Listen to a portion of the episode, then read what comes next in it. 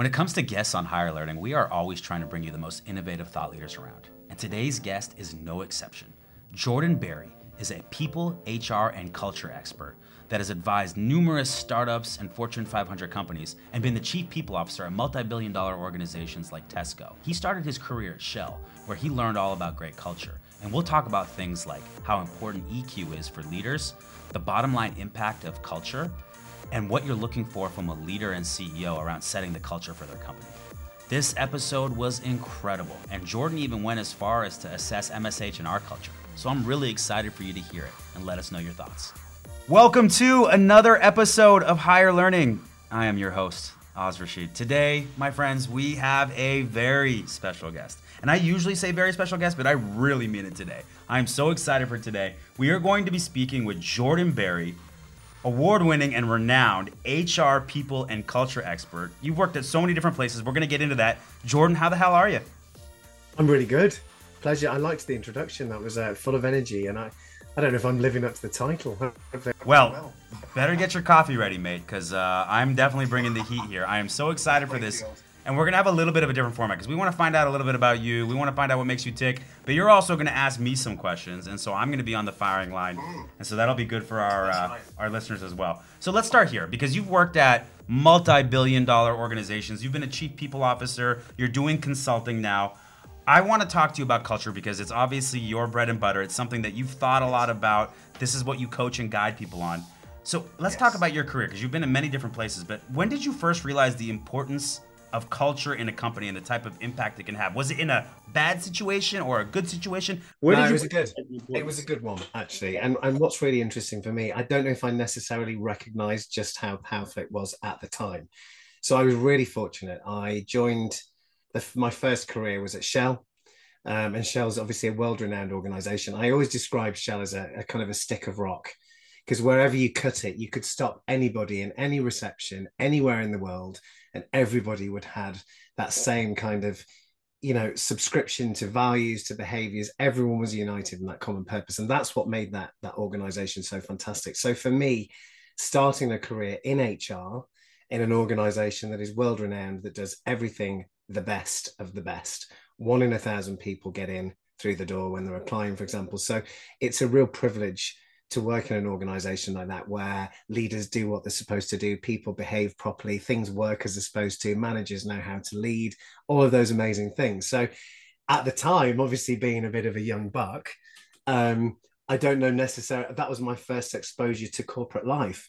So really it was af- afterwards. I mean I, I always knew that shell was a fantastic place to work because of the people that i was surrounded with but it was later when you go out into the big bad world and you go to brownfield sites or you work in startups, you do all of the different industries and sectors, that's when you realize what a privilege it was working in an organization like that. And that's something that I will always talk about, even Yeah. now, 20 years later. That's how you can tell it resonated with you. That's fantastic. So I'm interested because you were in HR, and when I when it's a good culture, you don't feel like it's happening. It doesn't feel like it's intentional. But obviously, when you're in HR, it is very much intentional. I'm interested. What are some of the practices or things Shell did to make sure that the vision was clear, that the values were clear, that you were hiring people that adhered to those, and that they were able to recite those no matter where you were in the world? Was there obviously there was a lot of intentionality? What were some of the things that they did to ensure that? Yeah, it was very, very sophisticated. So, I mean, we were doing things in Shell that, you know, I've worked in organizations now that are only starting to do this kind of thing. So, for example, if you had ambitions or you were on a fast track program in Shell to get to a certain level, which would be senior exec, they used to test things like EQ. So, normally, most, and this was 20 years ago. So, you know, normally most organizations would be, you know, they have an idea and a kind of, um, an awareness that um, emotional intelligence is really important with, amongst leaders alongside IQ. But what was really nice over there, if you didn't have a certain level of EQ in Shell, then you weren't you weren't actually permitted and supported to go beyond a certain point of management. And that, I mean, 20 years ago, that was just kind of unheard of. And also there was a real focus on what I really liked about Shell, because it was an international business, it really focused on behavior as part of the assessment methodology. So it was very clear values, behaviors, everybody subscribed to that. And that transcended everything. And I think for me, one of the things that I talk about a lot with CEOs and people, clients, whatever, is what are the rituals that you have as an organization that really kind of bring your culture together, that make it something that people can feel and they subscribe to. And Shell was full of rituals. So, you know, we had town hall sessions once a week where senior leaders would dial in and they were accessible and anyone could ask any question. So, you know, it's those types of things I think that keep, because culture for me is the magic of an organization. It's the glue that holds everything together. So, really, this is about your commitment to doing certain things that resonate with the people in your organization that make them feel part of something. And Shell was very good at that. I love that. So one of the theories I have is that, you know, we hear a lot about startup culture. And I'm just going to be frank with you. Our company has grown over the last 13 years, and it's one thing to do it when you've got obviously 10 people, 50 people, 100 people, 200 people, right? But as you start to scale, right? And I got to be honest with you, I, there was three partners in this company in 2011, and I kid you not, you know what kept me up at night? It wasn't can we make enough money to keep the doors open? Is it's not can we get enough customers through the door? I was always thinking about because I was so positive that this was going to be an amazing company with an amazing culture. I used to think about how are we going to keep what keeps us special when we're a thousand, five thousand people, which I do not recommend that for any founder. Please make sure that you get to a point where you can actually start to have those problems. But those were the type of things I was thinking about. And so my theory on this is that when you have a large organization like Shell, it is a near impossible task to have a universal culture that's end to end that it sounds like what you're describing. And so when people have asked me, how do you scale culture? My take is that you have to have phenomenal management. Management is the one that sets the microculture within each team, which allows you to scale. And if you put a lot of intentionality on who you bring in as a manager and what the behavioral attributes are that you want for them, then you have a chance at being able to scale that globally um, across different functions at the front lines versus the corporate office, whatever it may be, and only then. But you have to have great management. Do you agree with that? And if you do, because it sounds like you do, what do you think are like the key attributes that make an amazing manager? Yeah, no, I, I absolutely agree with that. And it's really funny because when I when I start out in an organization or with a CEO, I get them to close their eyes and I get them to talk to me and visualize what their culture is going to feel like, what it's going to look like. Start with an aspiration, start with a vision, and then let's work from there. And I think it's really interesting because in, in all organizations, what really surprises me is culture is based on behavior mm. and it's set at the top table. So, you know, if you have a group of senior leaders who aren't interested or aren't aware of the need to pivot and really subscribe to agreed set of behaviors, your culture probably isn't is only going to get so so far. And I think the example that I always use was with with people, you know, every single one of us as a child had a teacher at school who really got us, who really connected with us, who saw us beyond just the people in the class. They saw who we were, they saw our potential. And as a result of that, we did our best work we did you know we probably got our best results for those teachers. And for me leadership is like that. Leadership is a privilege. It's not something that should be taken for granted.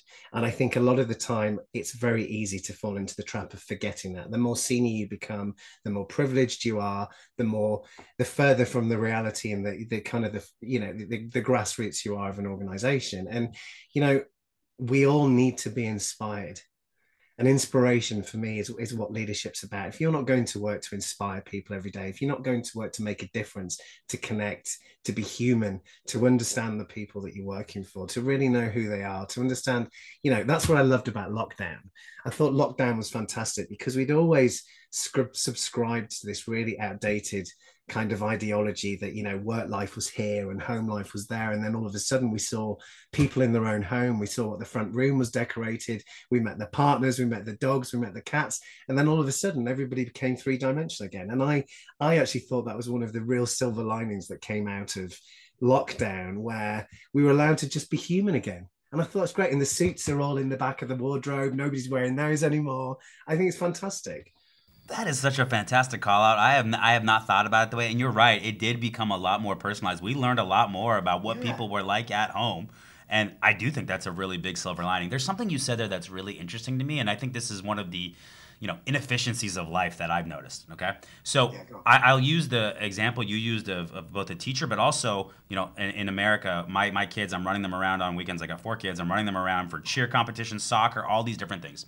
And there's there's two things I've noticed. Right, one is my kids' love of a certain sport is absolutely tied to the coach that believed in them, that gave them an opportunity. I'll give you an example. My daughter, when she was really young, was really good at scoring goals. And then as she progressed up, she got onto a team that was mixed boys and girls. And this is about like six, seven years old. And the coach he put all the really talented boys up front so they would score a lot of goals and he put my daughter back on defense even though she had shown a real natural talent in this space and this guy was just obsessed with winning the games so he would just keep putting these boys up front and they would score all these goals. And meanwhile, my daughter started to lose her love for soccer. And I always look back at that and I say, my goodness, at such a formative time, she could have taken something and gone really far with it, but she had a coach that didn't that didn't embolden her or enable her to have success. And then I look back at my my own schooling career. It's funny because I love politics. I had an amazing political science teacher in, in university.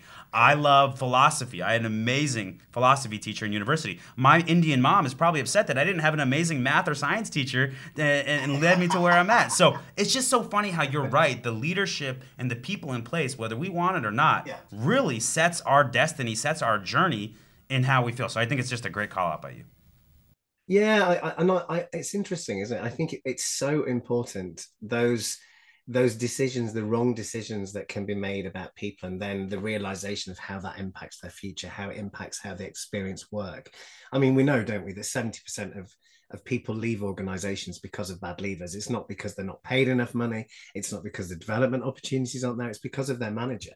So you know, if if I, I found that a lot of the work that I, you know, the the heartland for me and the people and culture work, if you really want to, you know, you want to drive a great culture and you really want to bring that to life, whilst what the C suite does is really important because that sets the tone and the mood, your heartland for me is always your frontline managers. If mm. you really engage them in the art of human leadership, of how they connect with their people, how they motivate them, how they understand them, how they play to their strengths, that's how I accelerate culture in an organization. I really think that, important. That's awesome. One, one of the things that we joke around here at MSH is we hire a lot of people fresh out of school and we always say, we're going to ruin you for every other company. We hope that you stay here for 10, 20 years, but if you don't, we want you to feel and look back and be like, oh man, it was really different there. I, I really was empowered and enabled and cared about in a way that I haven't felt in my career since. And that's yeah. something that we take super, super seriously. So I'd love to hear that. I'm not going to let you give Shell as an answer, but you got to tell me what the best culture you've been a part of is outside of Shell you know what? I I I worked for this fantastic CEO who I'd worked for in a much larger organization. It was Aviva actually, and he went to do his first CEO role in a not-for-profit. It was a bit of a risk for him, and but he was really people orientated. So the people agenda, how people felt when they walked through the front door every day, that was really important to him. So I knew. I think the sweet spot always for someone like me, if I'm whether I'm a consultant or whether I'm doing a role on a permanent basis, is a CEO who really gets the people agenda. They've got to they've got to live it. They've got to breathe it. It's got to be authentic because people people feel it if it's not. So we we had this wild idea that we were going to take this little organization that was really old fashioned, very traditional, unknown, and we and it was during lockdown, and we created probably well it, this was where I won where my kind of award started, and it was this piece of work that we did in this particular organization called MIB. It was a not for profit, as I said. And we took a little organization that had never been heard of and we put it on the map, and people were writing about the culture that we created. They were talking about it. White papers were written on it because, and that's what I'm most proud of. It was the opportunity to work with a new executive committee, a new CEO, and create something absolutely amazing for those people in the organization. And actually, we worked with them to create the culture that they wanted. We defined it. We asked them what they wanted. What's it going to feel like? What is leadership going to be like in this organization? We did all of that.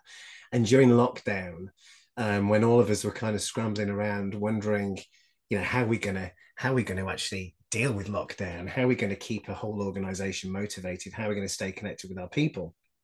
And we had a really simple idea. We had two bags of seeds, and we sent out goodie bags to everybody in the organization through the post um, and it had two packets of seed seeds, lettuce seeds or radish seeds. And the idea, the metaphor was just like great culture, you know, it takes seeds take love, they take energy, they take light. And then what we had was the whole, and this is what went viral on LinkedIn we had the whole organization go out into their garden, including members of the board. We had the chair of the remuneration committee, everyone taking photographs of all of these seeds that they planted. And then over time, they took photographs of, of obviously how the seeds were growing, how they were doing, all of this type of thing. And it was just a, a really silly, fun idea of how to keep an organization engaged during a really dark period of time for lots of people and a bit of fun. And, and it was, you know, we sent all of this really cool stuff out to them at home Um, and, and that that was kind of the start of something really special. And it was really nice for the for the people that worked there because for a lot of them, this was an organization that no one had ever heard of. They didn't know who MIB was. They didn't know about our culture, and it just kind of went viral. It was it was really cool to be part of that. A real privilege to have kind of thought about it and kind of got something going. That sounds incredible. All right, so I got to ask yeah, you. Yeah, it sounds amazing. So I got to ask you, like, people are bringing you in typically, though. I mean, it's great to build something from the ground up or step into a well-oiled machine like it sounds like at Shell. But I got to imagine you've walked into some very much needed turnaround situations. So is there a yeah. cultural turnaround you've come in that you're most proud of? Like, kind of explain what it was before and what you did to kind of get it to a better place. Yeah, I mean, I think I think every time you start a piece of work like this, and I think now now I'm older and now I'm kind of more select about who I work with um, I will only take on work probably where people are really committed to wanting to create a great culture. You know and it's usually entrepreneurs like you and you know starter founder ceos who really want to create a legacy and something special. I think it's really much more difficult when you are in an organization you're part of the system to rethink things and innovate from internal because you're institutionalized you're used to how things have always been done and that's why you know sometimes it's it's it's easier to disrupt from the outside so i think um, I've had so I did some work, funny enough, in private equity, where typically you would expect that culture really wasn't a, you know, it wasn't necessarily a value driver.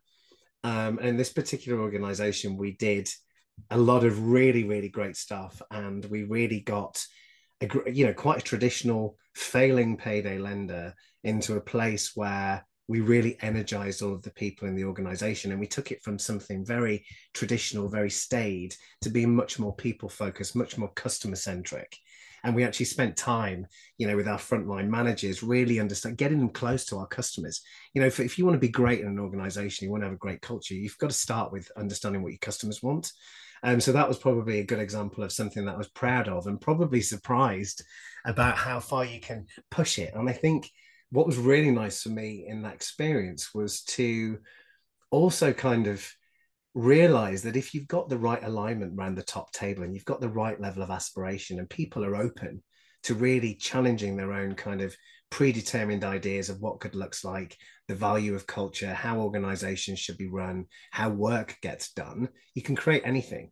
So I think that that was nice for me because I think you always have an idea, don't you, of certain environments where you think, oh, okay, well, we'll take it to number five out of 10. Here we'll be able to take it to eight out of 10. Um, and that was a, that was a, a nice surprise.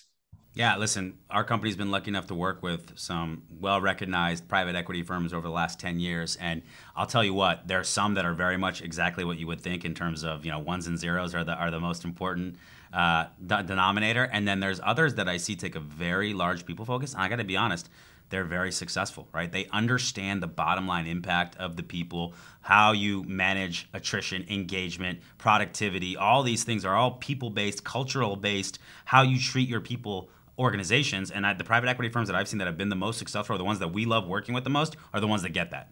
Absolutely spot on. And I think, you know, it's probably the, the advanced PE firms probably three to five years ago, all of a sudden realized that there's a real commercial re- return on investment on culture. It's got a real commercial value. I mean, we know that organizations that invest in the culture outperform the competitors by 30%. That's a, that's a real statistic. So obviously, if you're working in private equity, all of a sudden, you know, they used to send me in to do the kind of the assessment on the organizations we were buying to say, okay, well, what's the leadership team like that we're buying? Are they fit for purpose? Are they going to fit with our culture? Are they going to, you know, they're going to work well under pressure, for example, all of those types of things. So really, really interesting work. But yeah, it's nice. It's nice to see more traditional areas of, you know, business really come to the table and really understand the value of culture because, you know, all of us want to go to work in a place that we love we want to work for inspirational people. That's that's not something that a few of us want. I would say that most people want that. And if you get that right, I mean, it's it's, it's magic.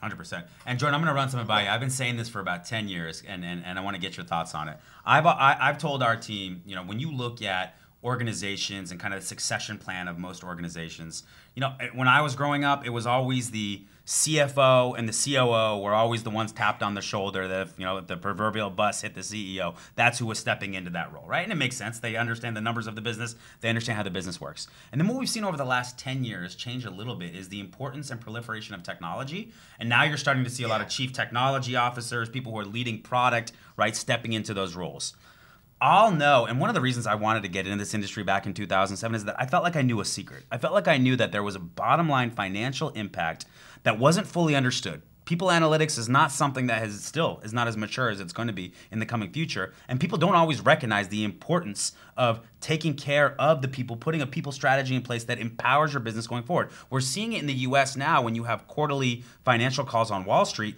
They're not just bringing the COO, CFO, and CEO in anymore. They're starting to bring in the chief people officer, they're bringing in the chief human resources officer to speak against important data points like attrition and tenure, engagement, and all these things because people are understanding that if you're trying to forecast the business going forward, how you're doing on the people aspect of your business is a really good indicator of where it is going forward. And so I think the next phase is, and you tell me this, Jordan, if you believe this, I, I don't see a ton of it, a little bit of it, but I think the chief people officer stepping into that CEO role and that being a more common occurrence in Fortune 500, Fortune 1000, Global 1000 companies is going to be something that I think in the very near future we're going to see a lot more of because everything I've ever heard described about successful CEOs is understanding the vision, communicating that vision, working with their people, building their people, developing their people, keeping their people in their organization, and innovating, right? And so those are all things that if you have a great chief people officer or chief human resources officer, that's going to be something that they can do in spades. What's your take on that?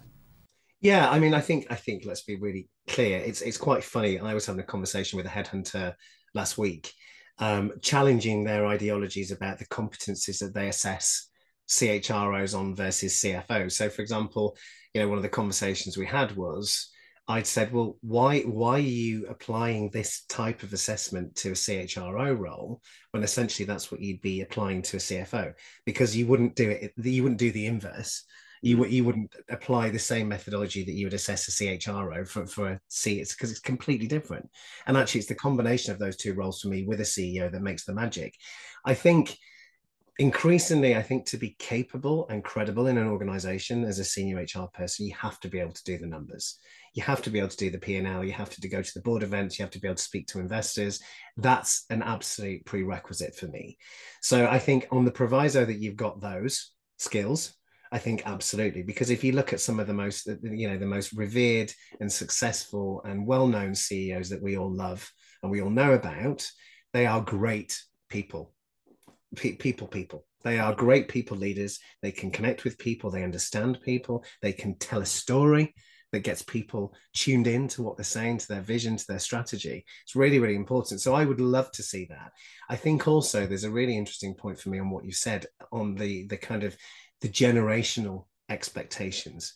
So what we're seeing for me the biggest void that i think that we have right now is the fact that you know, if you think about the, the, the next generations, the Zs and the As, they are more diverse, more connected than any generation we've ever seen. Yet our ability to really understand them in order to attract them, in order to design an employee value proposition that actually excites them, that makes them want to come and work in your organization, is something that we've not really tackled yet.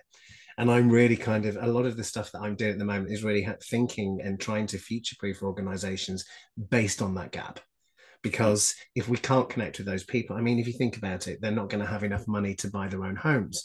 They're worried about the state of the world that they're going to inherit after you know we've finished doing our stuff with it, and and therefore we really need to get into the psychology of that generation if we're going to really attract them. And we know, don't we, that they're not going to work for people. I mean, when you and I were probably you know uh, working our way up through organizations, when the most senior person came into the room, everyone else was quiet mm-hmm. because it was just, oh, okay, it was but th- those days are done now. They want people that that know them that connect with them that are human that are funny. It's those so their expectation of what good leadership looks like is also very different and we need to pivot i think on that basis.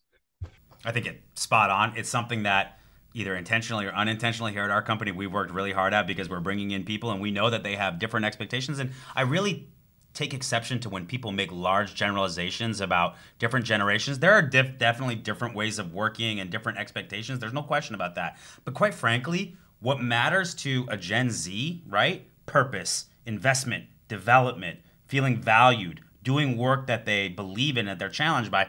That's also the same thing with Gen X and baby boomers too. It's just it's we're coming into a different world where the, the, the, the acumen with technology, the world that we're working in, and our awareness of what's going on, the globalization. These are the different things that come into impact. But the purpose and how you get the most out of people, to me, that hasn't changed a ton. Although people are much more out in front and much more intentional and knowledgeable about what it is they want. and I think their expectations are much clearer as a result of that. But I agree with you. I think the purpose thing is so important. What is your organization purpose? Why do you want to join there? What's it doing to society? You know, what are your ESG targets? How are you making bringing that to life? You know, all of that type of stuff is really important. And I think it's it's nice because I think when I think great things happen when things get broken and things change. Totally agree. I love that. All right, so listen, we're going to take this in a little bit of a different direction. We're going to get to our hiring questions for all those all those waiting, but we're going to do a little bit of a, we talk about our culture here at MSH. We have one of the foremost culture thought leaders here in our presence. So we're going to take an example to get our own feedback or really kind of test what we're at. So we're I'm going to give you the floor right now. I'm going to be Oz Rashid, CEO and founder of MSH and Aon, and I want you to dive in with me and kind of assess where our company's at, where I'm at as a leader from a cultural perspective. So we've talked. So yeah, sure, no problem. More than happy to do that. And I think you know, you and I started today's pod with talking about you know, culture is hard because culture is based on behavior. So I guess I, I, am guessing when I work with most kind of founder CEOs like you, where part of the biggest privilege and opportunity was going off by themselves enabled them to actually create their own culture. And I'm guessing for you, Oz, you were kind of in that camp as well. One of the biggest draws for you, having worked for years in corporate, was, you know, if I set up by myself, I'll also be able to create my own culture that I'm proud of, that I stand in front of.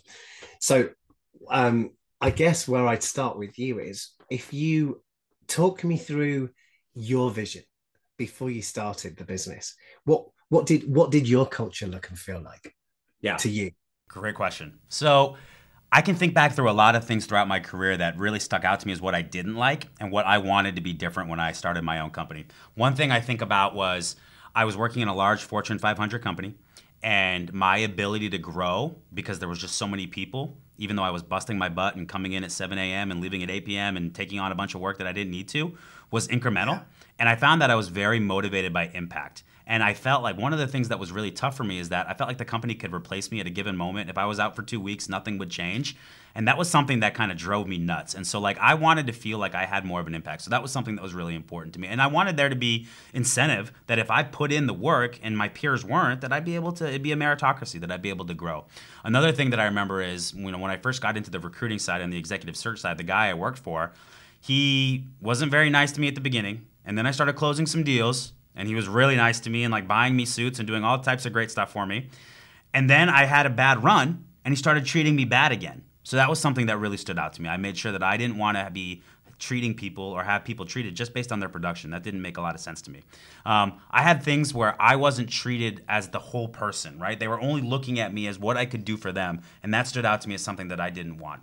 Um, I'm really big on growth mindset. So, like for me, I'm not ready to be the CEO of a billion dollar company today, but by the time we get to a billion dollars, you better believe that I've learned and done and gone through enough failure and experience to be ready for that moment. So that's another major tenet, right? Um, the managers and mentors mentors I've had in my career, those are the jobs that I was most engaged in. And so building a culture of great management and leadership was super important to me. And then lastly, one thing that's always been super important to me is my word. When I say something, I want people to know that they can rely on me, right? And so I've always had this thing that I call my say do ratio. How often do I say something and I'm able to follow through with that, whether it be for a friend, my wife, my kids, my employees, whatever it may be. It's really, my word is really important to me. And so that level of accountability, right? And knowing what I can get done and being able to, to do everything I can to make that happen has been super important to me. And I'll, I'll throw one more in there accountability. So when things go wrong, right, we can blame yeah. everything else around us, right? And I've seen situations where I've had people I worked with as coworkers or managers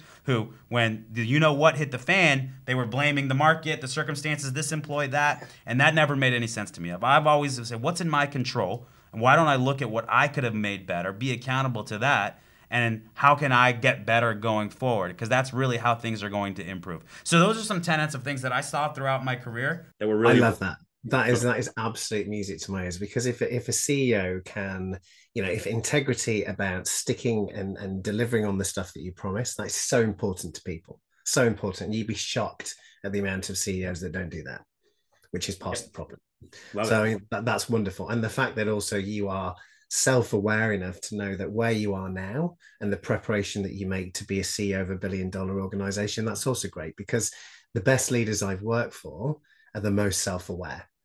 So the best leaders in the world are those that are really, really clear on what they're really good at, and then they then design and build a team around them of the areas they're not they're not great at, and they're actually comfortable to admit what they're not great at. You know, I mean, we've all got that, haven't we? I guess the other thing was on my mind. What I'd really love to hear from you about was if you were to describe the culture um, of MSH in one sentence, what would that be Ooh. for you? I would say that if I'm describing the culture of MSH in one sentence, it would be people are our purpose. We are a people based organization that builds technology, provides wonderful services, that seeks to wow our customers, and because we're focused on the people aspect of all of that, how do we attract the best people to our organization? How do we develop our people? How do we make sure we retain these people? How do we empower them and make sure that not only do we have the right people, but we have them on the right seats on the bus? That's all people centric to me. And so all the other things that come as a byproduct of that are, are centered around this people are our purpose and taking care of people and developing people and growing people and holding people to their highest bar of standard are how we're going to get the best results. And so that's the way I describe our culture. I love that. I absolutely love that. And what for you, what were the non-negotiable behaviors of your people? What yeah, so we have to have I believe that if you're put into any type of leadership role or you're in any type of customer facing role, that that's a privilege and you have to treat it that way and you have to honor it that way. So a high sense of urgency, a high sense of reliability are really key. Obviously you can't you can't be somebody that's disingenuous inauthentic or that tells falsehoods.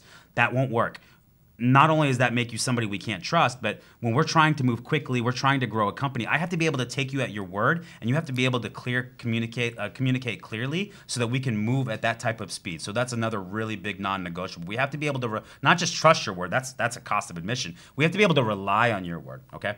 You also have to believe, and it goes back to what I talked about with growth mindset, that we're constantly learning and getting better. Right. We never lose we win or we learn. There's gonna be times where we win, but there's gonna be times where we don't win. What are we taking away from that for the next opportunity to be better? So if you have this mindset that your intelligence is static and you are who you are and that you can't improve or the people around you can't improve, then you're not gonna be able to work here, right?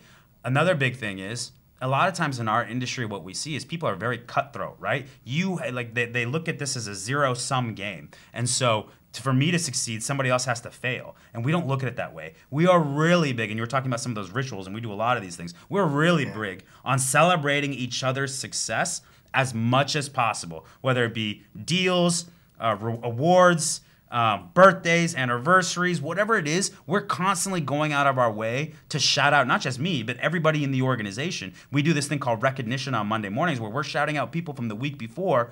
How did they help us succeed? And what value would we attribute to them of our eight values? And so for us, you have to be able to celebrate others. Now, that doesn't mean that you don't have your own internal competitiveness. That doesn't mean when, when, when Susie has a great win, you're patting Susie on the back authentically and saying, amazing job, but you're also thinking, ooh, now I want to get on the board. Now I want to show what I can do. That is how we maintain a ability of high performance, but also being an organization where people feel good about the people they work with and feel like the people around them are lifting them up. And then I think the last thing is, and this is the one that I've had to work the most on, for our company is you have to be able to do your best work here at MSH. It's great if you feel safe and secure. It's great if you feel valued. It's great if we offer you an amazing work life integration, work life balance, whatever you want to talk about. We pay you at the top of the market, whatever it is. All those things are super important. But if you cannot do your best work at this company, then the company will not achieve its potential. It will not be successful. And that's, I think, the tough thing because when you hear a lot about culture and you read a lot of these books and things like that, it focuses on very important things around making people feel safe, secure, do their best work, feel valued. Of course. But at the same time, you know, people use the term family a lot in organizations, and I don't buy that. I don't like that because at the end of the day, the family, you got to kind of put up with your family, good or bad, right? For, for the most cases, right? We are a high performing team. We are trying to achieve big goals, and you have to be helping us achieve those goals. Not every day. Everyone has bad days, bad weeks, bad things. We get that. But more often than not, we need to be able to count on you to do your best work to help us achieve our goals because that's really why we're here too because we our work is our identity it gives us purpose and we want to be part of something big we hold ourselves to that standard. We hold each other to that standard. And what is the one thing that you're going to commit to changing in terms of your leadership style to make your culture even better? I love that you asked that. So what we've done is we've done an amazing job of organically growing people in our organization, right? Who have become fantastic leaders for us.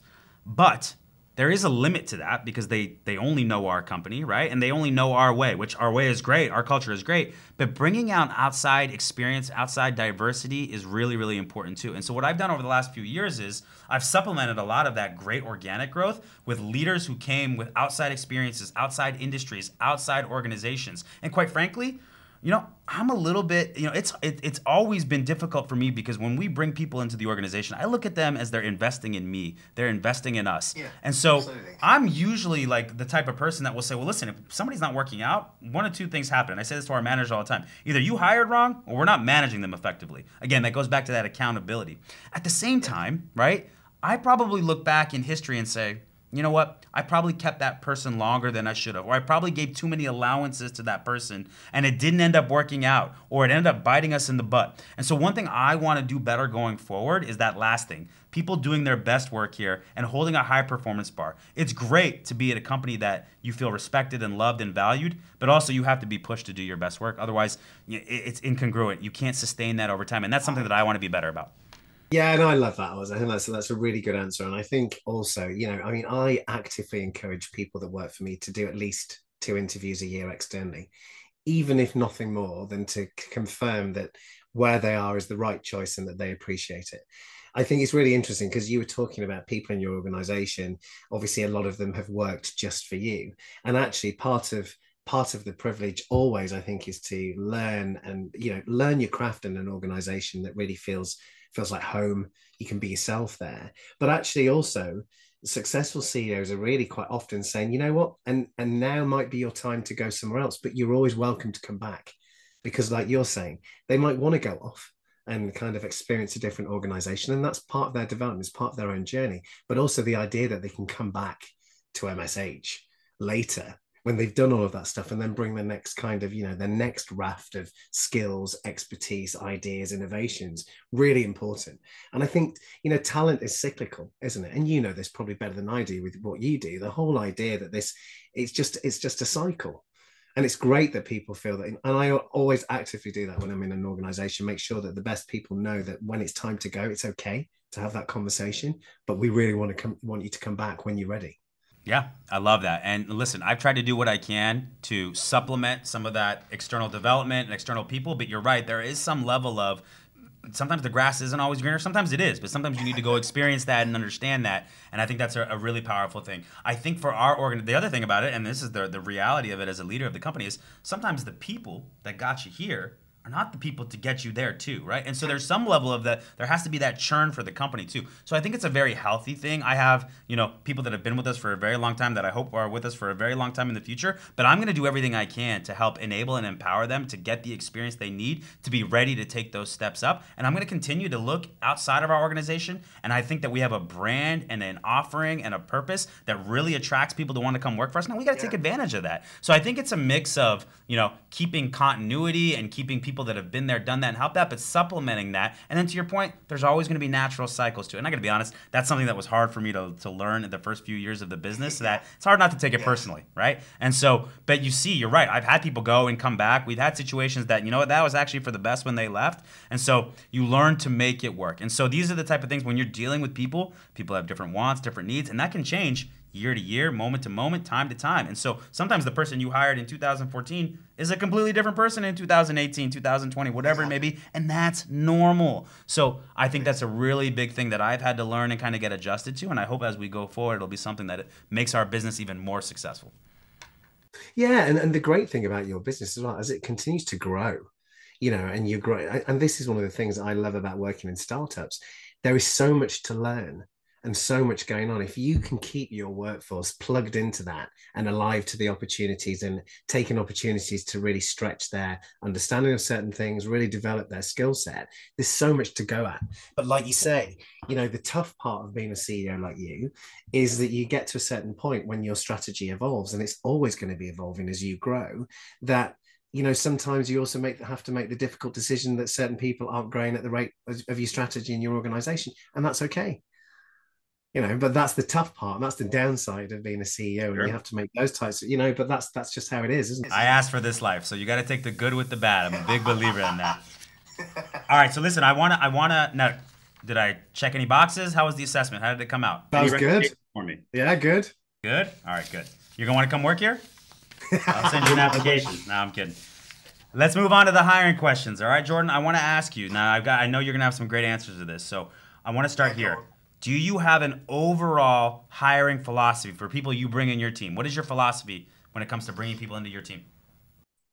Yeah, so I so look, I'm really, really focused on diversity. So I think I remember that the best teams that I've been a part of um, have been the most diverse. And I'm I'm actively all about that. And, and I'm not just talking about the, the, the diversity that we see, I'm talking about diversity of thought. Every single time you go into an organization that really is struggling to evolve, it's all because there's this likeness to me effect where everybody's the same, everybody thinks the same, everybody hires in the same image, and it, it's just that's a dying that's that that's a dying breed, I think, of leadership, and that's you know that that's not going to get you anywhere. I think for me, it's about I want to be inspired by the people that I hire. That's really important to me. So I'm never threatened or you know, I, I actively seek people who know more than me in certain areas. Think people that are going to make me laugh. People, you know, fun is a big thing for me at work, and I think we don't spend enough time really acknowledging that. I think everybody that loves going to work has fun at work. They're working with people that they have a great, and that that for me is so important. And also, you know, the unique kind of technical skills is really important as well because again as we were talking about before i'm really aware i'm very cognizant of what i'm brilliant at as a leader but then i also i'm also aware of the stuff that i'm not that great at. So therefore i make sure that when i'm hiring a team of people particularly at a senior level that those people have really you know they're going to have the skills skill set and the diversity to really cover that off for me. So that's really important. Um, and i like i like people that are going to challenge me. Mm. so I think far too often for me in organizations where things go wrong, there is a lack of appetite at the top for people challenging them because ego gets in the way, privilege, status, all of those types of things. I act- actively seek counsel and feedback and input from the people that work for me. I want them to feel part of something. It's not just that they turn up and I tell them what to do. So I want people that are really going to disrupt, they're going to be effective, and they're going to make a difference and I want people to be passionate. I the, the, one of the key things for me when I'm designing a vision and a strategy is I want to be absolutely clear and confident that every single person around my top table has the capability to sell that vision in a way that really excites people. And Mm. particularly when you work in a people function, so important. I love that. All right, so I want to I want to take the next question here in terms of favorite questions in an interview, but here's how I'm going to ask it. You've talked a lot about self-awareness and you've talked a lot about people challenging you. How do you determine that in interview? What do you ask to kind of determine those two very I think difficult things to do in a 30 40 minute interview, right? Yeah, so I, I often ask candidates, you know, tell me about the most difficult conversation you've just had with your manager and how you challenge them and how you change their way of thinking on a certain point. So that's Mm. really, really important to me. So, you know, their, their ability to demonstrate that they are comfortable to go into bat with the person that they're working for. Because for me, if you're really good at your job and you can say, you can have any conversation at all as long as it's said in the right way. I think that's the key. And good leaders are really good at having those conversations, regardless of what level they are, who they're reporting to. Your ability to influence your manager is really important, I think. Yeah, I, and I've said this to people before. There is, you can say pretty much anything you want, and there's a right way and a wrong way, right? Somebody comes in late to a meeting and you at the table and say, You're wasting everybody's time, you're selfish. You know, that person's probably not going to hear the message. They're going to hear the tone and the way that you embarrass them. But if you pull them aside and say, Hey, listen, when you do this, it makes us feel like we can't get started on time. Please just communicate X, Y, Z. And you make it about, you know, the actual situation rather than how they feel then you're going to be able to get the outcome you want. Sometimes I feel like we, when we're giving feedback or we're upset about something, it's less about the outcome we want and more about the venting or our ego or getting something off our chest. You've got to stop and think through how am I communicating this and what do I want out of this? And that's the really important aspect of any leader. What What about self awareness? How do you how do you determine self awareness in an interview? Yeah, I mean that's that's a good one, isn't it? Because I think I mean one of the things I really like to ask senior leaders is um, tell me about the most challenging piece of feedback that you've received over the last six months and what you've done as a result of that. Because yeah. for me, that really, if someone can really sit there in an interview process when you're the CPO of a FTSE 100 organization and be really honest about, okay, actually, the feedback I received was X, Y, and Z. I mean, the depth of the feedback is a good indication of how comfortable they are to admit that they that they do have failings, and I always see that as a positive. Um, and then also the detail that they provide in that answer around how they've actually what they've heard, what the feedback's been, and what they've done as a result of it. Because to me as well, you want someone to demonstrate that not only are they self-aware enough to hear the feedback, but that they've actually done something about it.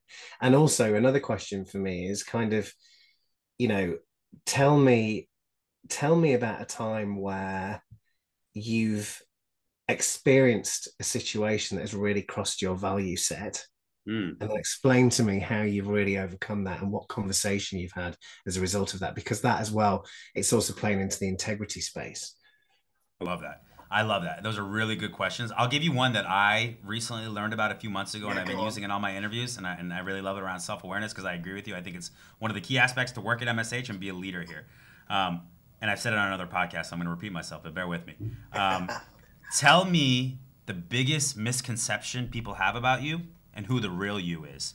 And so everybody's got an answer for that i found right? Everybody's like oh people think that i'm really mean or people think that um, you know I'm, I'm i'm i'm an introvert or people think that xyz and so and then it's like well tell me what the real you is. And so this gives me a, a, glimpse into how the world views them and then what they think the real answer is and why they they might be getting a raw deal or it's a it's a falsehood. Yeah i love that oz because i think as well i mean i don't know about you but i'm sure when you're asking conversation, you know, when you when you conducting an interview and you're hiring people that are, you know, especially in an organization of your size, every single person that you hire makes a difference to your business. In a large organization, you can have a couple of underperformers. You don't feel people that are behaving as badly, you know, because there's so many people. So it's easier to absorb that. So I always really like to ask questions as well about, you know, I like to ask questions that are really left field in an interview that really, you know, to see how people perform on their feet. feet. Things like, you know, what's the kindest thing you've done in the last six months? Ooh. And people are like, oh, and they're, you know, a bit, bit, shocked. And then they kind of, you see that. And, and I like to see how they go through that. How comfortable are they with me as someone that they haven't met before, being vulnerable, exposing the real them, you know, and also, um, what else? There's a couple of others that I like to. Oh, so if you could have been anything in the world, what would you have been and why? Because I think also it gives you a really a real good idea and a sense of someone about what their aspirations were, who they were as a kid, you know, and why didn't you do that? Because mm. I think all of us. I mean, I remember I, I, we had this fantastic headmaster at school, and he used to. He was one of the best storytellers ever, and he used to tell fantastic stories. And he said to us on our last assembly, and I'll never forget it. It was one of those things that you and I were talking about before about that teacher that really got you and he said, I don't want any of you, and he referred to us as, as his children. He was a Jewish guy, he was a fantastic headmaster. And he said, Don't go and be really good at what you're second best at. Be really clear on what your dream is and go and do that. Mm. Because for most of us, most people end up being quite often, and I find this in the work that I do, particularly the one on one stuff with CEOs, that a lot of people have ended up being really good at what they were second best at because the fear of failure is huge amongst all of us. All of us have got one of those little voices in the back of our, oh, I don't know if I should, uh, maybe I shouldn't have said this. Uh, you know, th- those types of things. So I love to ask questions like that in an interview process because I like people to see how they adapt to being thinking on the feet, but also on their feet. Yeah, and you get sometimes you get through the manufacturing press of an interview, and you're used to tell me about you know your weaknesses, tell me about that, and so like you get them to think in a different way and put them in a different spot. Yeah. I really love that. Let me ask you about this. If I ask you to tell me about yeah. a memorable interview, good or bad, don't have to name names. What comes to mind? What's the maybe you were interviewing, maybe you were interviewing someone. I remember um, it was actually an interview after I'd finished Shell. So obviously I was I was probably quite institutionalized and very wedded to what good looked like, having worked in for seven years in an organization like that. And I was dipping my toe into the water, thinking about, you know, and it was actually in a bank, a really famous bank, an investment bank, that I went for an interview for. And the, the lady was late for the interview. So she was very senior. And she didn't look at me when she came into the room. And the first thing she said to me was, So, look, I haven't got a lot of time. So, let's start. I want to know why you want to come and work for me. And I don't know, maybe uh, you know, I look back now and I, I was quite I was quite cocky when I was younger and I was quite, you know, I, I kind of had a I always had a real sense of right and wrong and where I would be placed well in an organization that matched my values. So my response was, Well, I'm not sure I do yet to be honest, because I don't know anything about the organization. I don't know anything about you. And I thought the whole point of this process was that, you know, we'd have a conversation about also what might be in it for me. And actually, in the end, the interview was so bad that I I finished the interview and I didn't I just and I was really young and afterwards I thought God that was so rude I can't believe I did that but I stood up and I said I'm going to be really honest with you that this interview process really isn't working for me. And if this is an example of, of how you inspire the next generation of talent coming into your organization, I, I don't think I can subscribe to this. The values are really clear to me. And I left the interview. And afterwards, I remember sitting and I didn't have another job offer at the time. And I remember sitting on the tube going home thinking, what have you done? Why have you done that?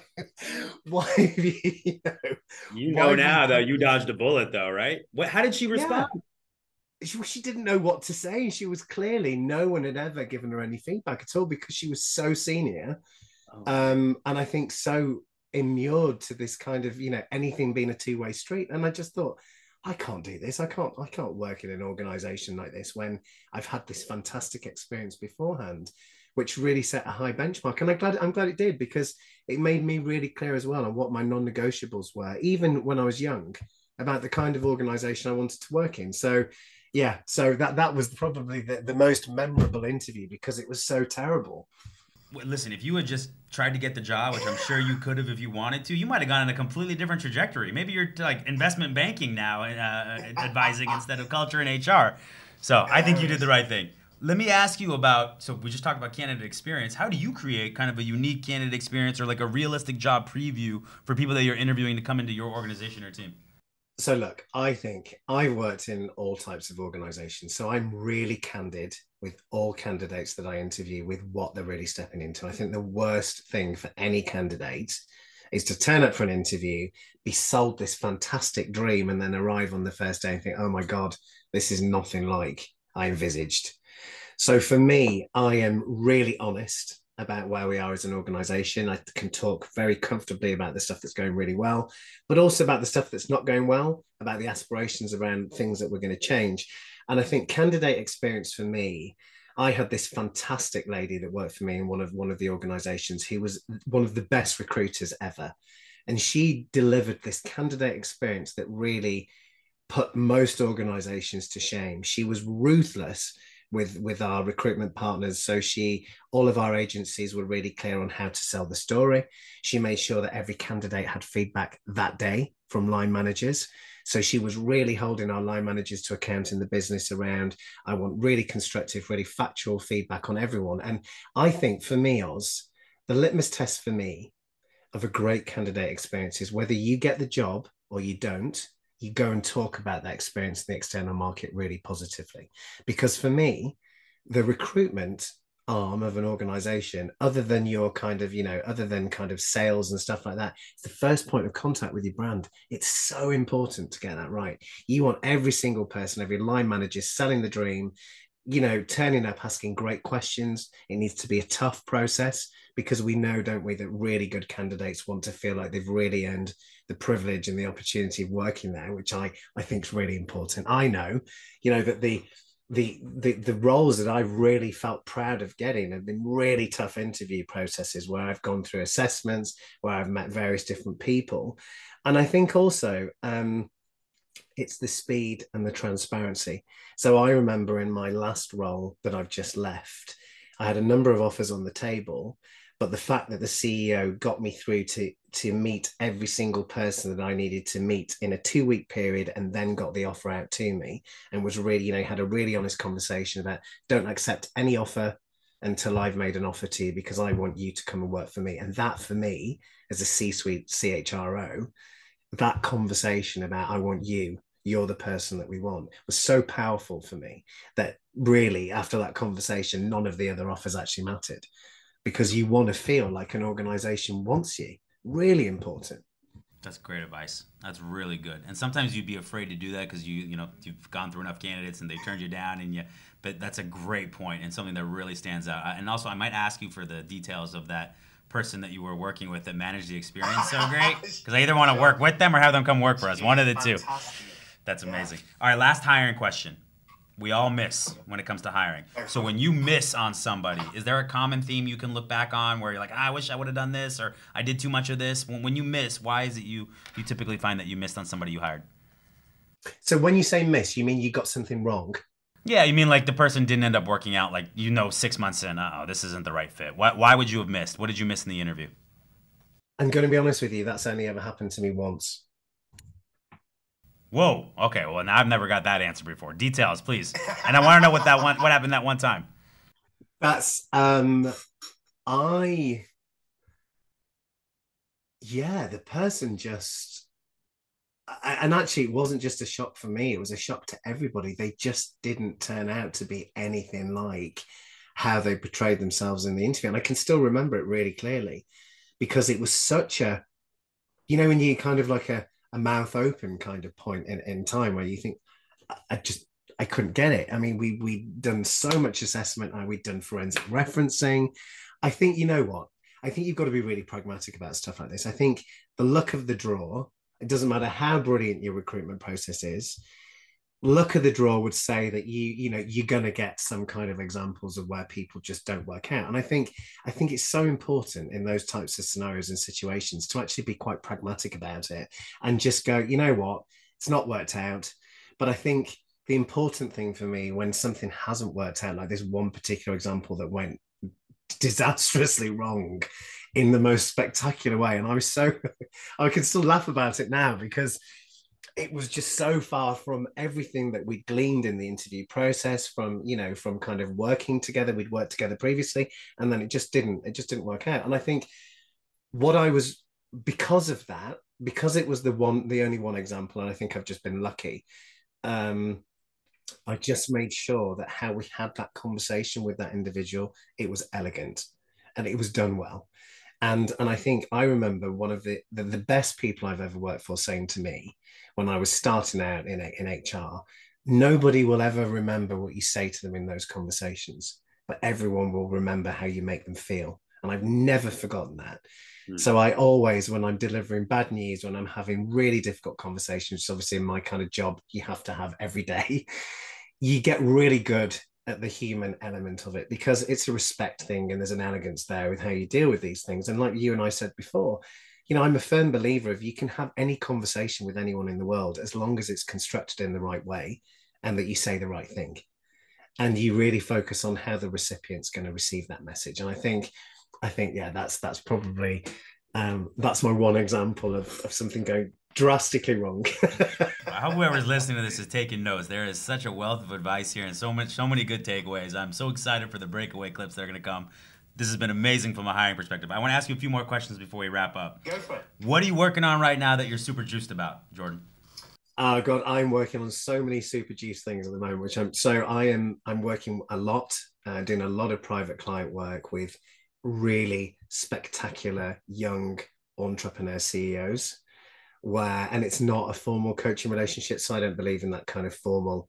You turn up once a week and you say, "So Oz, tell me what's bothering you today and then we go through that process it's about them being able to tell you anything because ceos you'll know this being a ceo is a lonely place you're on your own and therefore what you do need is a critical friend someone that's going to give you great advice someone that's going to tell you when you've fucked something up pardon my french all of those things you need that advice and you also need a safe space where you can go to someone when you've had a crap day and you can have a conversation. And I also find as well with a lot of the, the, the way that I work with my clients on a one-on-one basis, it's also personal and professional. So, you know, the idea that your personal life doesn't spill into your professional life or vice versa, it's rubbish. Of course it does. So it's about can you actually have those conversations with your clients as well? The other thing that I'm working on at the moment, so I'm writing a book um, all about the warts and all kind of version of HR, because for me, you know, HR doesn't work in a lot of organizations. It's outdated. Um, it isn't providing the employee experience required. And I don't think that's just HR's fault. I also think that, you know, for a lot of organizations, until they've experienced fantastic HR, they don't know what it looks like. So there's an element, and a, you know, there's a there has to be a capability of taking them on that journey. So I am doing. I want to do a big piece of research about really getting underneath the what's and all in HR, about the no holes barred conversation about what's really going south in HR in order to then use that data and that kind of um, to redesign HR for the future in a really compelling way. And I think HR is so important to me. I am so passionate about HR, about the role that HR plays in an organization if done well. And what I think we'll probably find, and my, my own, you know, my own experience also is that HR in a lot of organizations doesn't work and it's really expensive um, it doesn't have the right skill set. It can't influence all of those types of things. So I think we are due a massive refresh on HR. It's it's so um, it's you know it's beyond time.